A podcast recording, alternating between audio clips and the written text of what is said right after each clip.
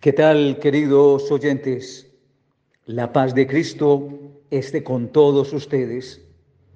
La semana anterior hemos mencionado que en este mes de noviembre la iglesia se empeña en dos cosas esenciales, en dos tareas fundamentales. La primera, la oración por los fieles difuntos y el intentar que los creyentes y los hombres de buena voluntad que se ocupan de preguntarse sobre la muerte, la razón de ser de la muerte, por qué hay que morir y qué sigue después de la muerte, encuentran en una manifestación concreta de Dios, en una respuesta sin titubeos, sin engaños, la total verdad sobre este desconcertante tema para la humanidad a lo largo de la historia. Las respuestas que el hombre ha intentado dar desde el punto de vista eh, filosófico, teológico, religioso, han sido muy diversas. Eh, incluso por simple intuición, los seres humanos en distintas culturas han hecho muchas cosas con los muertos. Dentro de todas esas cosas que se han hecho con los muertos, pues algunos fueron enterrados y embalsamados para garantizar que siguieran viviendo, eh, a pesar de que estaban muertos. Otros, a pesar de que estaban también muertos, se les enterró con comida y con joyas para que tuviesen con qué continuar su peregrinaje. Como que había una intuición de que el hombre no muere, que continúa viviendo después de muerto. Y por eso se apuntaba a varias maneras de respuesta. Se intentaba responder a los distintos cuestionamientos que los seres humanos se han hecho.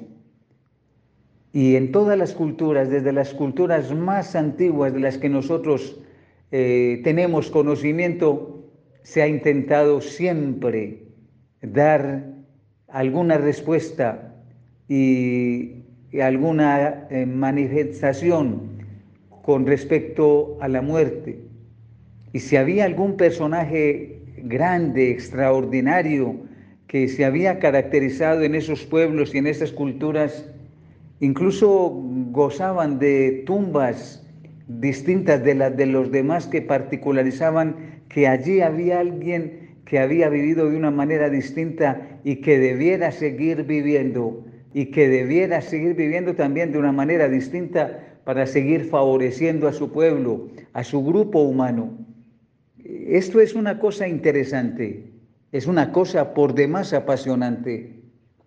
Pero si estoy diciendo que si esto es entusiasmante y es apasionante, cuando nos adentramos en esto, solamente el aspecto cultural, ¿qué no decir, hermanos? ¿Qué no decir de quienes tenemos una luz que ilumina completamente el panorama? ¿Qué no decir lo que nosotros los creyentes y muy concretamente los cristianos podemos dilucidar, iluminar eh, con respecto a la muerte a través de Jesucristo, el muerto que ha resucitado, que el poder de Dios lo ha levantado, que el poder de Dios lo ha hecho vencedor y si he mencionado, y lo digo con toda sinceridad y con toda franqueza, si he mencionado que los seres humanos ilusionaban de una nueva vida y de una vida después de la muerte, con cuánta mayor razón tendremos que vivir nosotros los cristianos si tenemos la certeza de que después de la muerte hay vida y que esa vida está garantizada en resurrección en Cristo Jesús. Y si Cristo resucitó primero entre los muertos, entonces todos los que creemos en Cristo tenemos la firme convicción, la certeza que la muerte no tiene la última palabra, que la muerte no es victoria, que la muerte ha sido sacrificada, derrotada, vencida por la resurrección. Esto sí que nos tiene que llenar a nosotros de entusiasmo, de confianza, de alegría, de certeza. Y esto es lo que nosotros podemos presentarle a todas las demás personas, a los niños, a los jóvenes, a los ancianos, a los enfermos, a los aliviados. En una cultura como la nuestra, donde parece que viviéramos solamente para este día y al día, es necesario abrir los horizontes de un mañana, que la vida no se acaba con un cáncer, que la vida no se acaba con un infarto, que la vida no se acaba simplemente con la muerte. Algo más viene después. Y cuando digo algo más me quedo corto. Lo más grande viene después. Lo más grandioso viene enseguida después de la muerte. La vida, la vida de Dios, la vida de la eternidad, la vida de la resurrección. Y si bien es cierto que vamos a morir como pago por nuestro pecado, también es cierto que vamos a vivir en la eternidad como don de Dios en Jesucristo, quien fue levantado de entre los muertos para que nosotros tengamos vida y vida en abundancia, vida en eternidad. Animados pues por esta contundente respuesta que tenemos los creyentes, los animo para que a lo largo de este mes de noviembre oremos por todos los que ya murieron, familiares y amigos.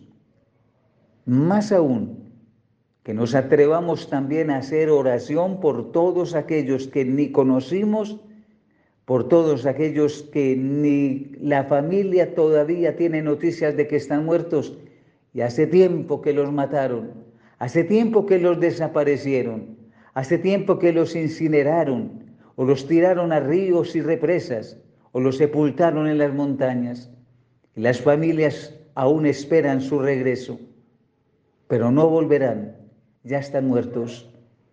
Unámonos en oración, eso es el mes de noviembre es unirnos en oración por los que ya murieron. La iglesia los llama purgantes. Iglesia purgante es la iglesia que se empeña de acompañar a los que ya murieron y en razón del pecado todavía no gozan de la presencia plena de Dios, es lo que la iglesia nos enseña. Y entonces esa iglesia purgante los que están purgando, los que están como preparándose para poder contemplar cara a cara a Dios, encuentran en nosotros una obra de caridad, encuentran en nosotros un apoyo, una ayuda.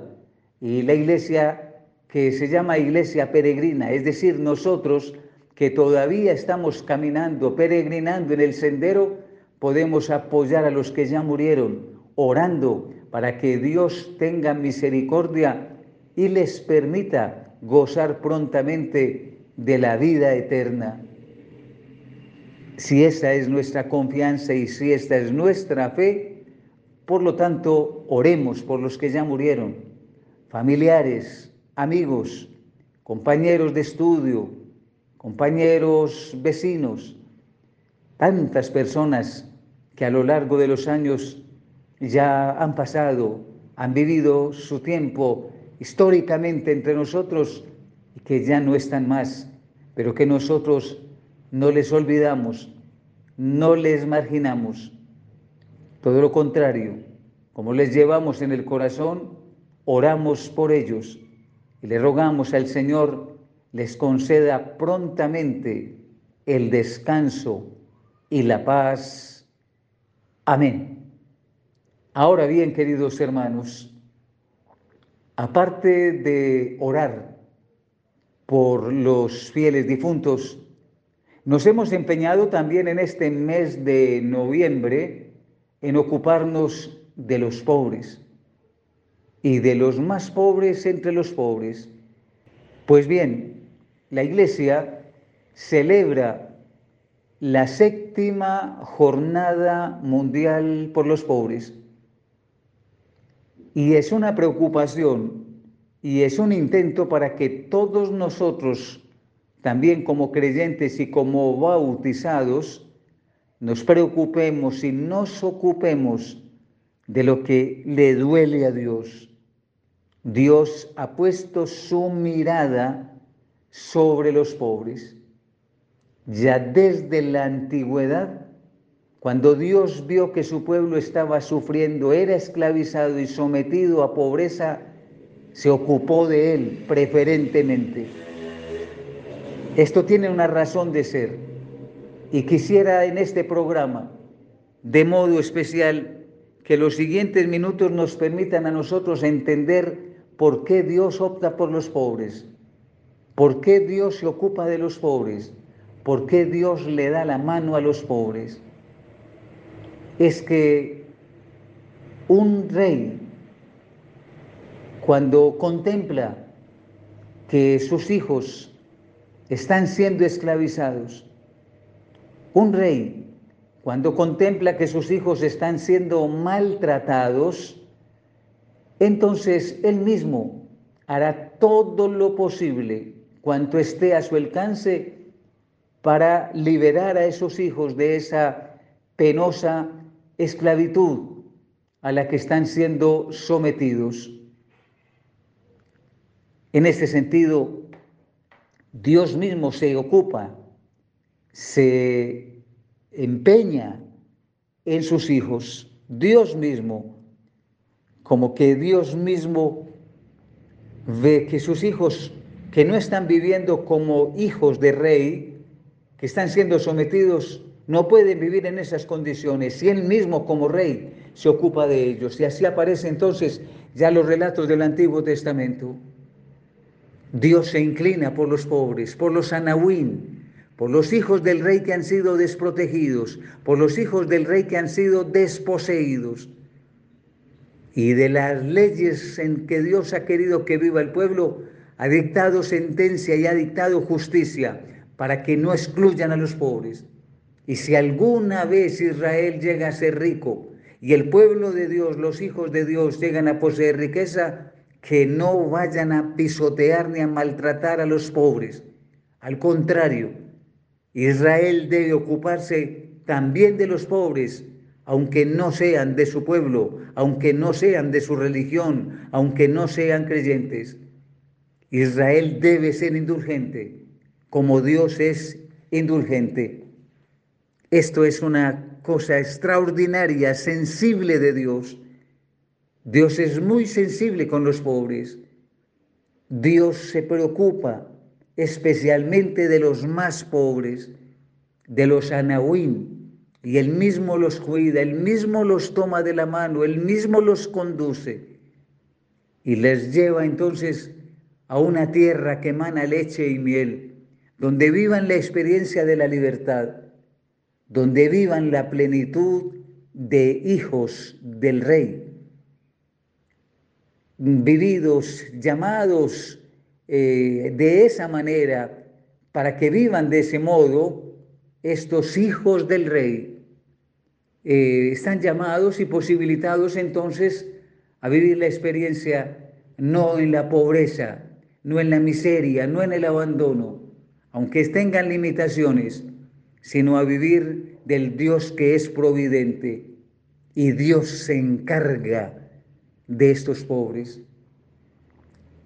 Cuando el pueblo de Israel cae en pecado, los profetas le echarán en cara al pueblo de Israel su infidelidad. Y una de las manifestaciones con que se manifiesta el pecado en el pueblo de Israel es la manera como tratan a los pobres.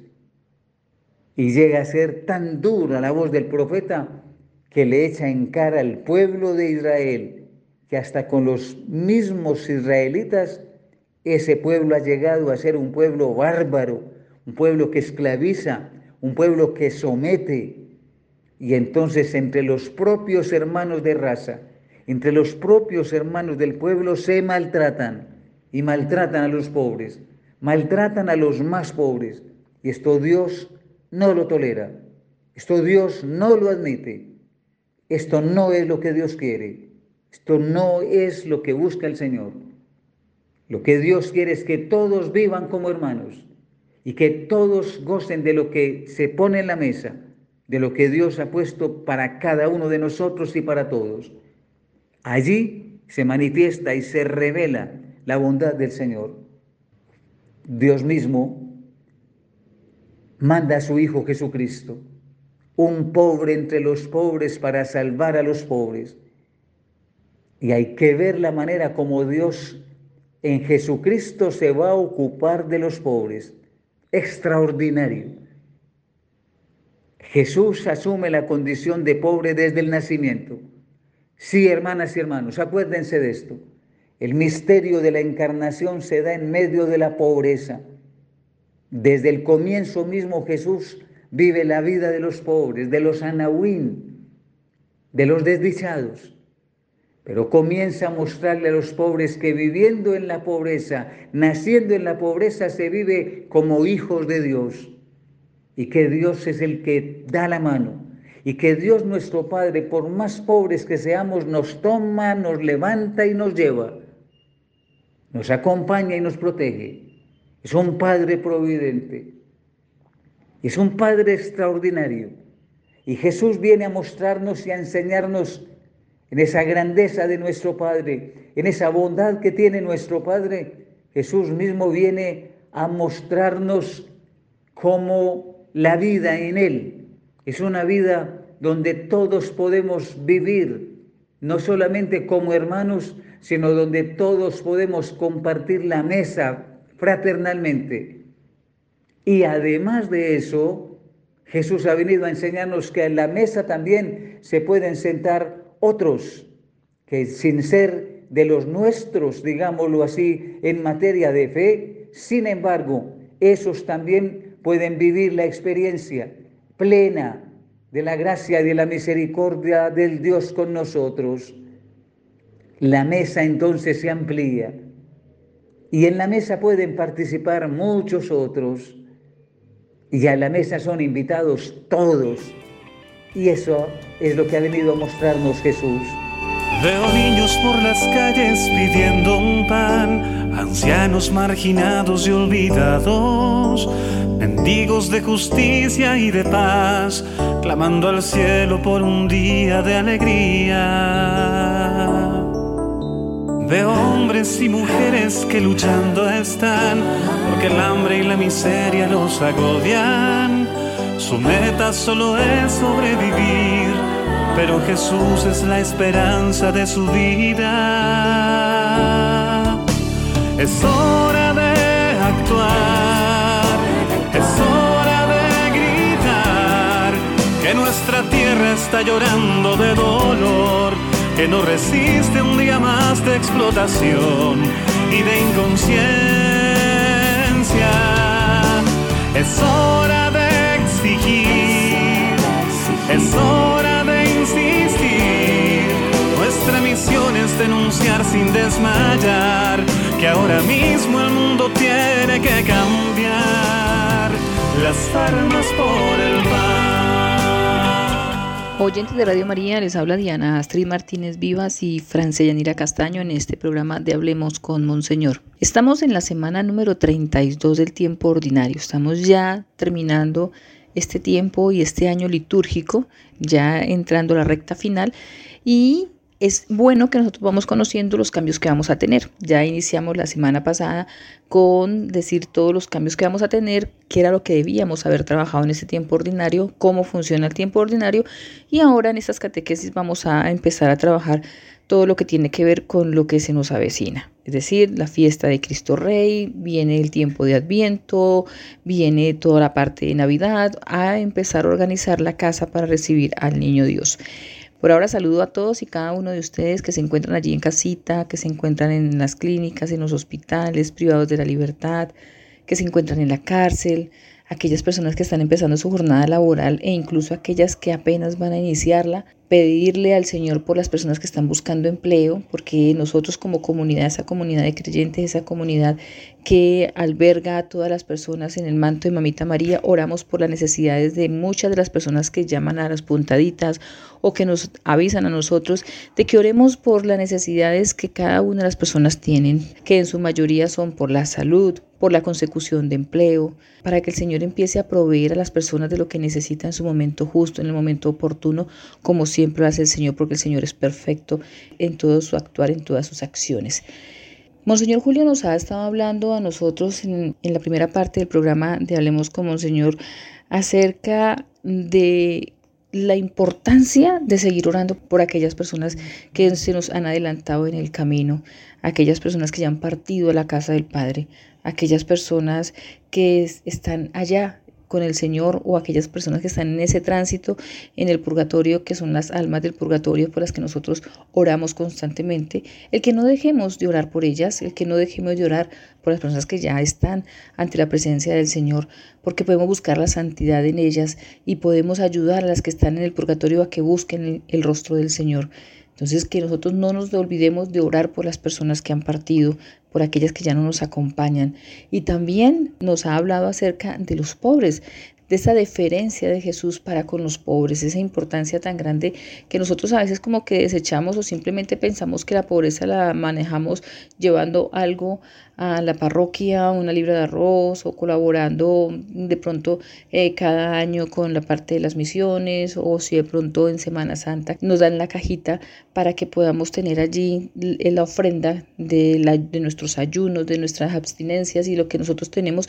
No, los pobres van más allá, los pobres de Jesús es una pobreza muy diferente a la que nosotros actualmente manejamos. Entonces vamos a ampliar un poquitico esa parte de esa pobreza de Jesús, que es una catequesis que Monseñor Julio nos da para que podamos profundizar un poco más acerca de ella y por supuesto nuestro tema principal de la catequesis es hablar de la fiesta de Cristo Rey, porque con ella nosotros cerramos el tiempo ordinario y abrimos ese tiempo de Adviento. Este año será el 26 de noviembre.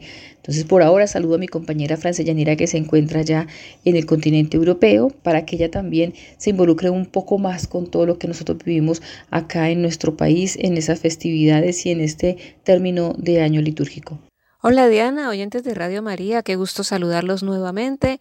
Aquí en este espacio Hablemos como Monseñor, encontrarnos cada semana para compartir del Evangelio, para compartir cada actividad de nuestra iglesia, cada celebración, para ir llevando nuestro día a día de la mano del Señor y en familia, ¿no? Como lo somos siempre a través de Radio María, pues esta gran familia católica, esta gran familia que a través de los medios de comunicación y de la evangelización, pues vamos haciendo hermandad, nos vamos haciendo compañía, nos vamos ayudando los unos a los otros, creciendo en nuestro camino de la fe y bueno, sobre todo todo aprendiendo un poquito más cada día sobre nuestra iglesia, sobre nuestra fe, sobre nuestra espiritualidad, sobre nuestro Señor Jesucristo, sobre María y todas esas personas que eh, han pasado también por este mundo y que gracias a su testimonio de vida, pues hoy ya se encuentran en los altares y nos han dejado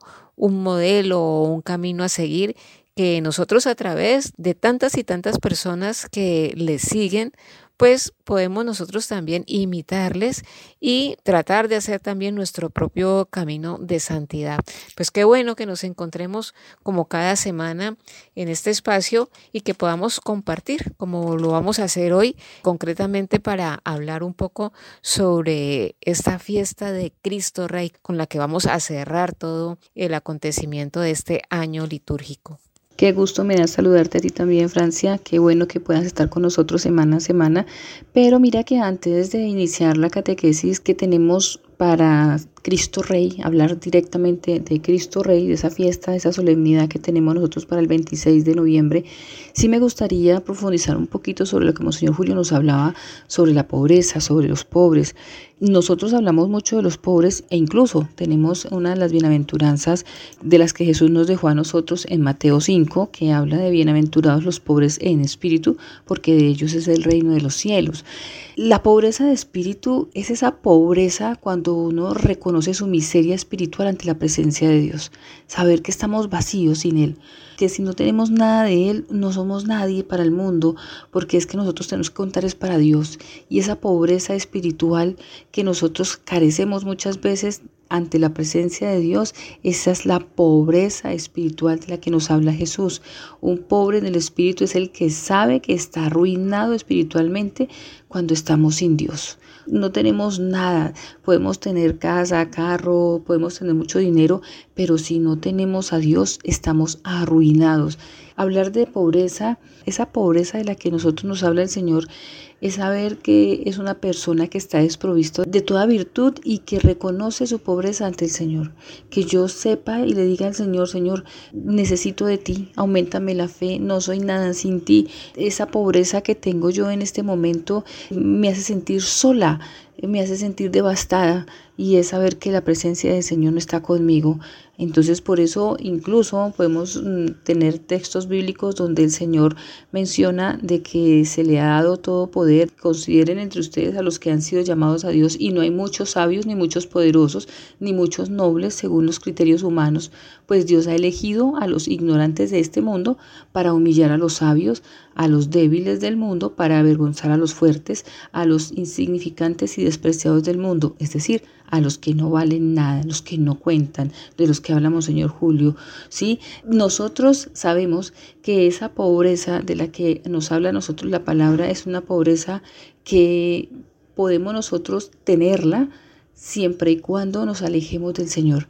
Pero si estamos apegados al Señor, el Señor nos da a nosotros, nos va llenando de Él poco a poco y nuestra pobreza espiritual se va acabando y Él nos va dando la humildad de reconocer que cada vez que nos acercamos más a Él necesitamos más de Él. Tenemos una dependencia con Él, una necesidad gigante con Él de que no podemos alejarnos. Por eso cuando una persona tiene su encuentro con el Señor, su conversión con el Señor, es una persona que inmediatamente cambia y busca siempre al Señor, su encuentro ante el Santísimo, su encuentro ante la Eucaristía, su encuentro personal con el Señor y lo cuida mucho porque de verdad que tenemos muchas personas a nuestro alrededor que pueden tenerlo todo físicamente, que pueden tenerlo todo económicamente, pero la pobreza espiritual que se vive en cuanto a la carencia de Dios es muy grande. Y esa carencia es la que nosotros cuando somos evangelizadores debemos ir orando por esas personas para que el Señor nos dé las palabras, nos dé la sabiduría de poder empezar a presentarles la persona adorable de Jesús y ellos van saliendo de esa ignorancia que de pronto los pobres, que son los que se excluyen de todo lugar, son los que más tienen. Y por eso el Señor los escoge, porque no tienen malicia en su, en su corazón y no hay malicia en su mente, porque siempre obran al servicio de los demás, porque siempre están prestos a ayudar, a servir y no están pensando en si les van a pagar o no les van a pagar. Entonces, qué bueno que nosotros podamos reconocer esa verdadera pobreza de la que Jesús nos habla en la palabra para empezar a pedirle al Señor la gracia y la bondad de que esa pobreza y esa miseria que nosotros tenemos en nuestro interior podamos reconocerla ante su presencia, de que no somos nada sin, sin Él, de que no tenemos nada sin Él, de que Él lo llena todo, de que Él lo es todo y que su presencia es la que a nosotros nos inunda y nos va dando todo lo que necesitamos para poder seguirlo, esa luz que necesitamos para seguirlo, esa luz que como podemos nosotros vislumbrar ahorita para el 26 de noviembre que se ilumina con la fiesta de Cristo Rey. Cristo Rey es una fiesta que está elevada también a solemnidad. Es una fiesta bastante importante para nosotros porque no solamente es el culmen del tiempo ordinario, porque es como cerrar con lo más importante. No es porque se deje para el final, sino que al contrario, es lo más importante, es como un cierre esencial. Cerramos con broche de oro, decimos nosotros en el argot popular, pero de verdad que es una fiesta que nosotros tenemos que aprender a vivir, a resaltar y a exaltar. Un grito de guerra se escucha en la paz de la tierra y en todo lugar los prestos guerreros empuñan su espada y se enlistan para pelear. Para eso han sido entrenados,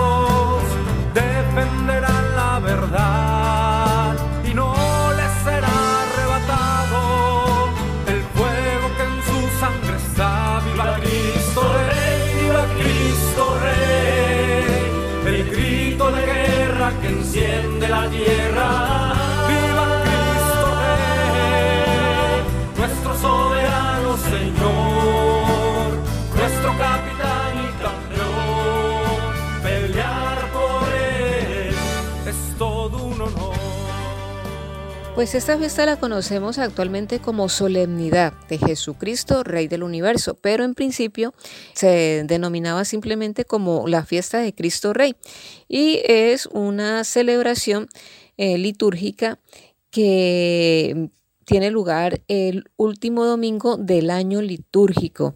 Por lo tanto, pues su fecha no, no es como una fecha concreta, ¿no? Establecida cada año, sino que es una fecha que varía un poco, oscila un poquito entre los días 20 a 26 de noviembre, ¿no? Teniendo en cuenta siempre de que sea el último domingo del año litúrgico. Esta celebración eh, fue establecida por el Papa Pío XI el 11 de diciembre de 1925 a través de una encíclica que fue la encíclica Quaus Primas y en el contexto de un año jubilar en el que se celebraba el 16 centenario del primer concilio comunico de Nicea. Así, por medio de esto también se definió y se proclamó el dogma de la consustancialidad del Hijo unigénito con el Padre, además de incluir las palabras en el credo apostólico y su reino no tendrá fin. Bueno, pues esta fecha se había establecido en principio para el último domingo de octubre, es decir, anterior a la celebración de todos los santos. Sin embargo, pues vemos que con el pasar del tiempo pues se ha ido corriendo, se ha ido organizando y hoy por hoy la tenemos como la celebración el último domingo del año litúrgico como la tenemos actualmente.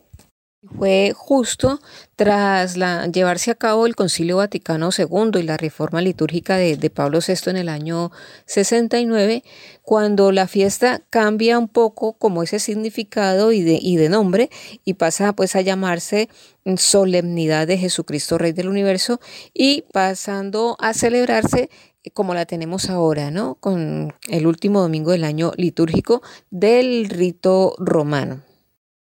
El título de Cristo Rey lo hemos escuchado, lo hemos leído muchas veces de las Sagradas Escrituras, ¿no? Es un nombre que se le ha dado a Jesús en base siempre a la palabra de Dios. Es un título que se ha usado siempre por los cristianos y que se ha celebrado en esta solemnidad no solamente por la Iglesia Católica, también por otras iglesias como la anglicana, la, la, episcopal, la presbiteriana, la luterana y la metodista, y en la que se le reconoce a Jesús pues su realeza, ¿no? Es un nombre que se usa frecuentemente incluso para denominar las iglesias, las escuelas, los seminarios, hospitales. Es decir, es un término con el que nosotros reconocemos en Jesucristo su realeza y que es una realeza, que es un rey que no es un título obtenido a la fuerza, ¿no? sino que proviene básicamente de su esencia, ¿no? de ser ese hijo de Dios al que se le ha dado un reino y donde Él es el rey. ¿no? Es un título aplicado a Cristo que se encuentra en diferentes partes de la, de la escritura. Lo podemos encontrar como el rey de los siglos, como el rey de Israel, también como el rey de los judíos, el rey de reyes, lo podemos encontrar como el rey de los santos, el soberano de los reyes de la tierra.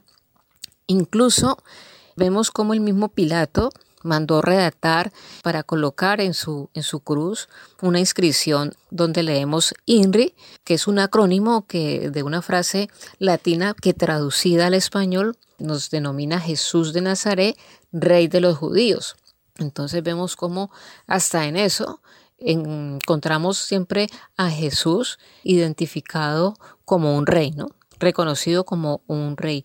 La doctrina católica sobre el reinado social de Cristo la podemos encontrar sobre todo, decíamos ahora, en esa encíclica Quas Primas del Papa Pío XI, que fue precisamente con la que se inicia esta fiesta, en principio, que ahora la tenemos como solemnidad. Y en ella, pues simplemente se expone una serie de conceptos y de estudios y de, análisis y de opiniones de nuestra iglesia, donde se nos enseña precisamente a resaltar esa realeza de Jesucristo. ¿no? Podemos leer en alguno de sus apartes que nos, nos habla de el deber tenemos cada uno de nosotros de adorar públicamente y de obedecer a Jesucristo, que no solo obliga a los particulares, sino también a los magistrados y gobernantes. Es decir, que es como un deber de adorarlo públicamente, no solamente de nosotros en particular, sino como de poderlo resaltar a nivel regional, a nivel nacional, a nivel del mundo. Vemos como muchas ciudades en el mundo incluso tienen eh, monumentos o lugares o espacios o fraternidades o comunidades dedicadas a resaltar esa realeza. Vemos como también nosotros allí, precisamente en la Arquidiócesis de Cali, tenemos una réplica del Cristo Rey de que está en Brasil, ¿no? Y es precisamente un monumento en el que resaltamos esa realeza de Jesucristo y que está expuesto públicamente y de una manera, pues, se puede decir muy impactante con un monumento de semejante grandeza y que significa tanto para la ciudad, no solamente para los católicos, para los creyentes, los devotos, sino también para toda la ciudad porque se vuelve en algo que identifica a la región. Entonces vemos cómo de esa forma se lleva a cabo en muchas ciudades, en muchos países, espacios donde se adora públicamente y se resalta esa realeza de Jesucristo. También encontramos en esta encíclica una parte que nos dice que su regia dignidad exige que la sociedad entera se ajuste a los mandamientos divinos y a los principios cristianos. Ora al establecer las leyes, ora al administrar justicia, ora finalmente al formar las almas de los jóvenes en la sana doctrina y en la rectitud de costumbres. Entonces lo que decíamos ahora, ¿no? Es algo que parte del sentimiento católico, del sentimiento cristiano, pero que eh, se va extendiendo como a nivel de la sociedad, a nivel social también, ¿no? Y que se va volviendo como un distintivo. Por ejemplo, para nosotros los caleños, eh, el tener ese monumento a Cristo Rey, para nosotros es como un distintivo de la ciudad, ¿sí? Y deja, de hecho, ver que ha sido una ciudad siempre como muy ligada a las enseñanzas cristianas, ¿no? Y a tratar de seguir los lineamientos de Jesucristo, muy dada a llevar una relación entre las instituciones de la ciudad y también la iglesia, ¿no? Entre todas las instituciones de la ciudad, de la región, siempre ha habido una relación eh, más o menos eh, armónica con la iglesia y con los mandatos de la iglesia y un respeto también por las creencias de todos los caleños. Y eso lo vemos en muchas otras ciudades de, del mundo, en muchos otros países, donde también se tiene un monumento público para adorar la realeza de, de Jesucristo. La encíclica Quas Prima nos habla de la realeza de Cristo y nos dice que ha sido costumbre em, general y muy antigua llamar a Jesucristo Rey. Es en un sentido metafórico por su grado de excelencia respecto a todo lo creado. Y así se dice que Jesucristo reina en las inteligencias de los hombres, en su voluntad y en sus corazones.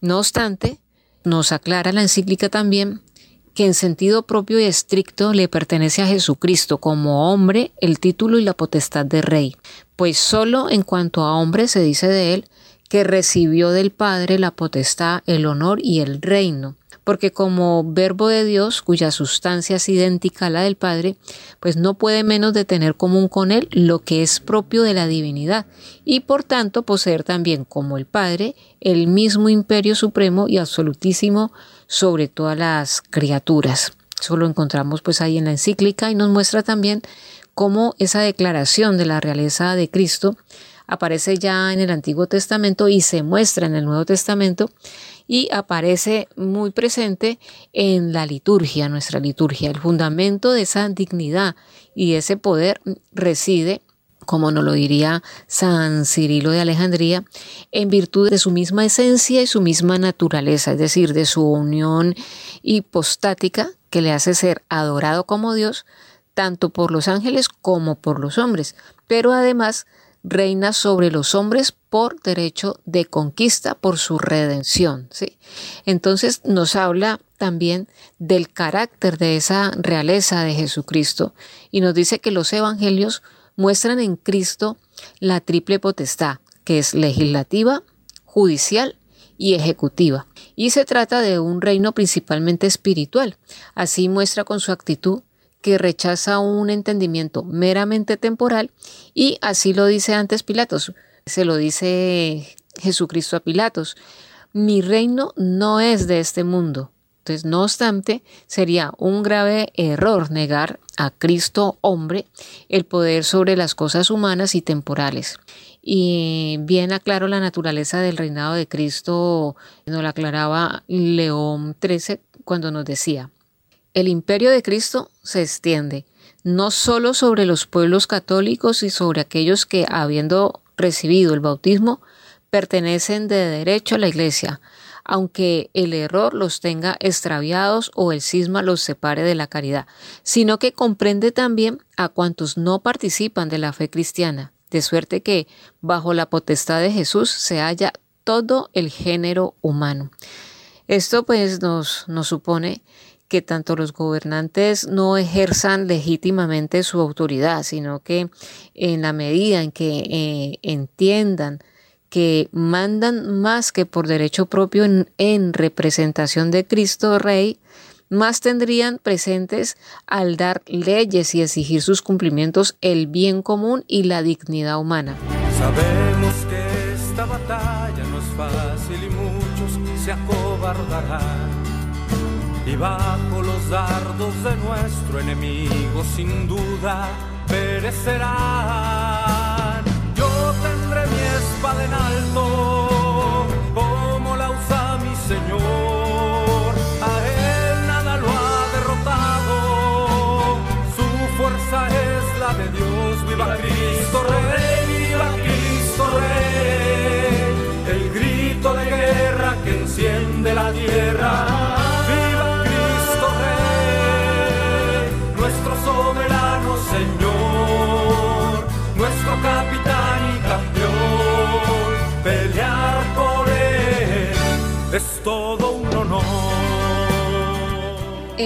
Arquidiócesis de Cali, pues tenemos eh, el monumento a Cristo Rey. Digamos que hoy por hoy es muy difícil hablar de la arquidiócesis de Cali, hablar de esta región, de esta parte del país, sin tener en la mente como esa imagen, ¿no? Incluso para los que ya estamos fuera del país, siempre esa imagen de Jesucristo Rey eh, ahí sobre el cerro es algo que lo tenemos como muy marcado. Hablamos de Cali, recordamos a Cali, inmediatamente pues viene a nuestro imaginario esa imagen tan imponente de Jesús, que está ahí como presidiendo toda la ciudad con sus brazos extendidos y que desde cualquier parte de la ciudad podemos observar hacia la ladera y vamos a, ver ese referente allí, ¿no? De Jesucristo Rey. Y se trata de una estatua de 26 metros de, de altura que está ubicada en el centro del Cerro de los Cristales a una altura de 1440 metros sobre el nivel del mar en el corregimiento de los Andes, al occidente de la ciudad.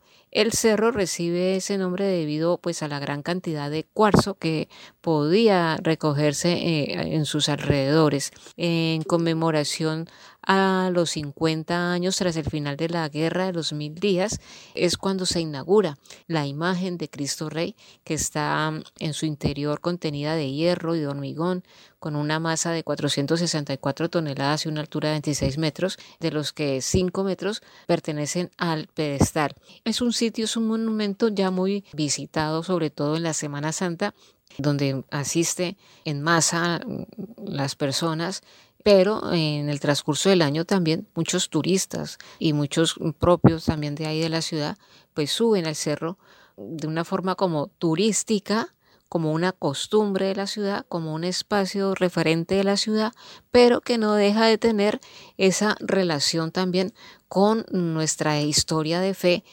Es un monumento que se inauguró en el año 1953 y que tuvo su bendición solemne en ese año, pues publica el boletín de, la Compañía de Jesús, pues cómo fue inaugurada delante de 30 mil personas, según cálculos periodísticos, que ofreció la misa Monseñor Caicedo Telles, obispo de Cali, y después de la misa bendijo la estatua el señor obispo y tuvo su discurso el reverendo padre Emilio Arango, venido de Bogotá, Luego, el comandante de la Tercera Brigada, coronel Deogracias Fonseca, consagró la República en nombre del presidente al Sagrado Corazón de Jesús. Después de él, el gobernador, el alcalde y el señor obispo consagraron en bellas fórmulas al mismo Divino Corazón el departamento del Valle, la ciudad de Cali y la diócesis respectivamente. Y en los momentos más solemnes, un grupo de soldados del batallón Pichincha hizo eh, honores a Jesucristo Rey y las festividades pues estuvieron amenizadas por la banda departamental, los coros del conservatorio. Todo esto eh, ha dado sin duda a la ciudad como ese tinte ¿no? de, de ser un pueblo de tradición católica, de tradición cristiana.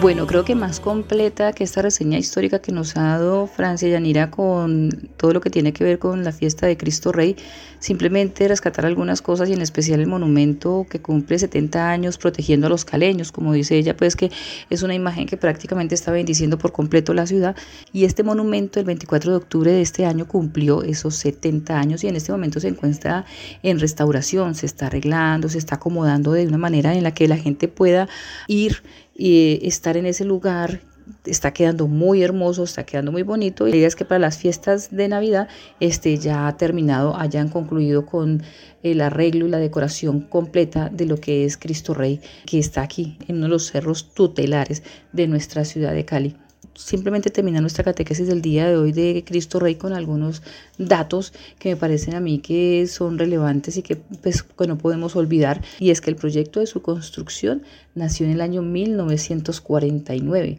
La idea fue obra del jesuita José María Arteaga. El sacerdote gestor de Cristo Rey también fue el fundador de la tropa scout del colegio Bermans, que es la primera del país. Los jóvenes del colegio Bermans le ayudaban al padre José María Arteaga recolectando dinero para construir la estatua. También 170 mil pesos costó la fabricación y adecuación de la obra.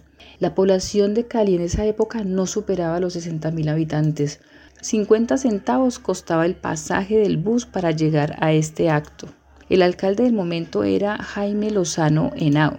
La estatua es 22 años más joven que el Cristo Redentor de Río de Janeiro que fue inaugurado en el año 1931. El Cristo Rey tiene 26 metros de altura, incluidos 5 el de su pedestal. El Cristo del Corcovado, que es el Cristo Redentor de Brasil, es 12 metros más grande, es decir, 38 metros de altura. La cabeza de Cristo Rey desde la punta de la barba hasta la frente tiene 2.65 metros. 2.47 metros mide cada mano de la escultura. El pecho del monumento tiene 5 metros de ancho. La estatua de una mano a la otra tiene 21 metros. La cabeza pesa 8.000 kilos. Una mano de Cristo Rey pesa 1.500 kilos. Cada brazo del monumento tiene un peso de 25.000 kilos. Un año duraron los cálculos previos de resistencia y cimiento para la realización de la estatua. 18 meses tardó la fabricación del monumento. 464 toneladas pesa Cristo Rey hecho en hierro y concreto. 35 toneladas de hierro necesitó la obra se emplearon en la construcción mil sacos de cemento y cien mil litros de agua. Siete kilómetros es la distancia entre Cristo Rey y el área urbana de Cali. Esto puedes tener en cuenta que todos estos datos simplemente son esas curiosidades que nos gusta a nosotros saber y conocer un poquito más acerca de eh, esa parte importante de que el ser humano ha querido rendirle homenaje al Señor a través de esas esculturas que se vuelven tutelares en un país que se vuelven importantes en una ciudad, que se vuelven monumentos que se dedican al turismo, que se vuelven visibles y que por supuesto para nosotros los creyentes es importante que la gente, así sea por turismo, vaya a esos lugares, porque yendo a esos lugares exalta y glorifica la presencia y la figura de nuestro Señor Jesucristo, que es Cristo Rey del universo. Y así, oyentes de Radio María, nosotros terminamos nuestra catequesis del día de hoy, esperamos que haya sido de su agrado. Yo aprendí muchísimo acerca de Cristo Rey y sobre todo del monumento que tenemos aquí en nuestra ciudad de Cali que va a quedar muy hermoso, así que los invitamos a que en algún momento se peguen la rodadita en nuestra ciudad de Cali y visiten este monumento tan importante para los caleños como es el Cristo Rey. Confiados en que el Señor es el que reina en nuestras vidas y pidiéndole a Él su asistencia siempre, los dejamos en compañía de Monseñor Julio Hernando que nos entrega su bendición y nosotros nos encontramos en un próximo programa. Hermanas y hermanos muy queridos, reflexionemos y miremos también como creyentes lo que nosotros debemos y tenemos que hacer de modo especial en este mes de noviembre por los más pobres, porque el interés del Papa Francisco es que nosotros nos interesemos por atender como hermanos responsables de todos la situación de los más pobres y de los más necesitados. Que el Señor los ayude y los bendiga y que el Señor nos dé la gracia de encontrarnos aquí la próxima semana, Dios mediante.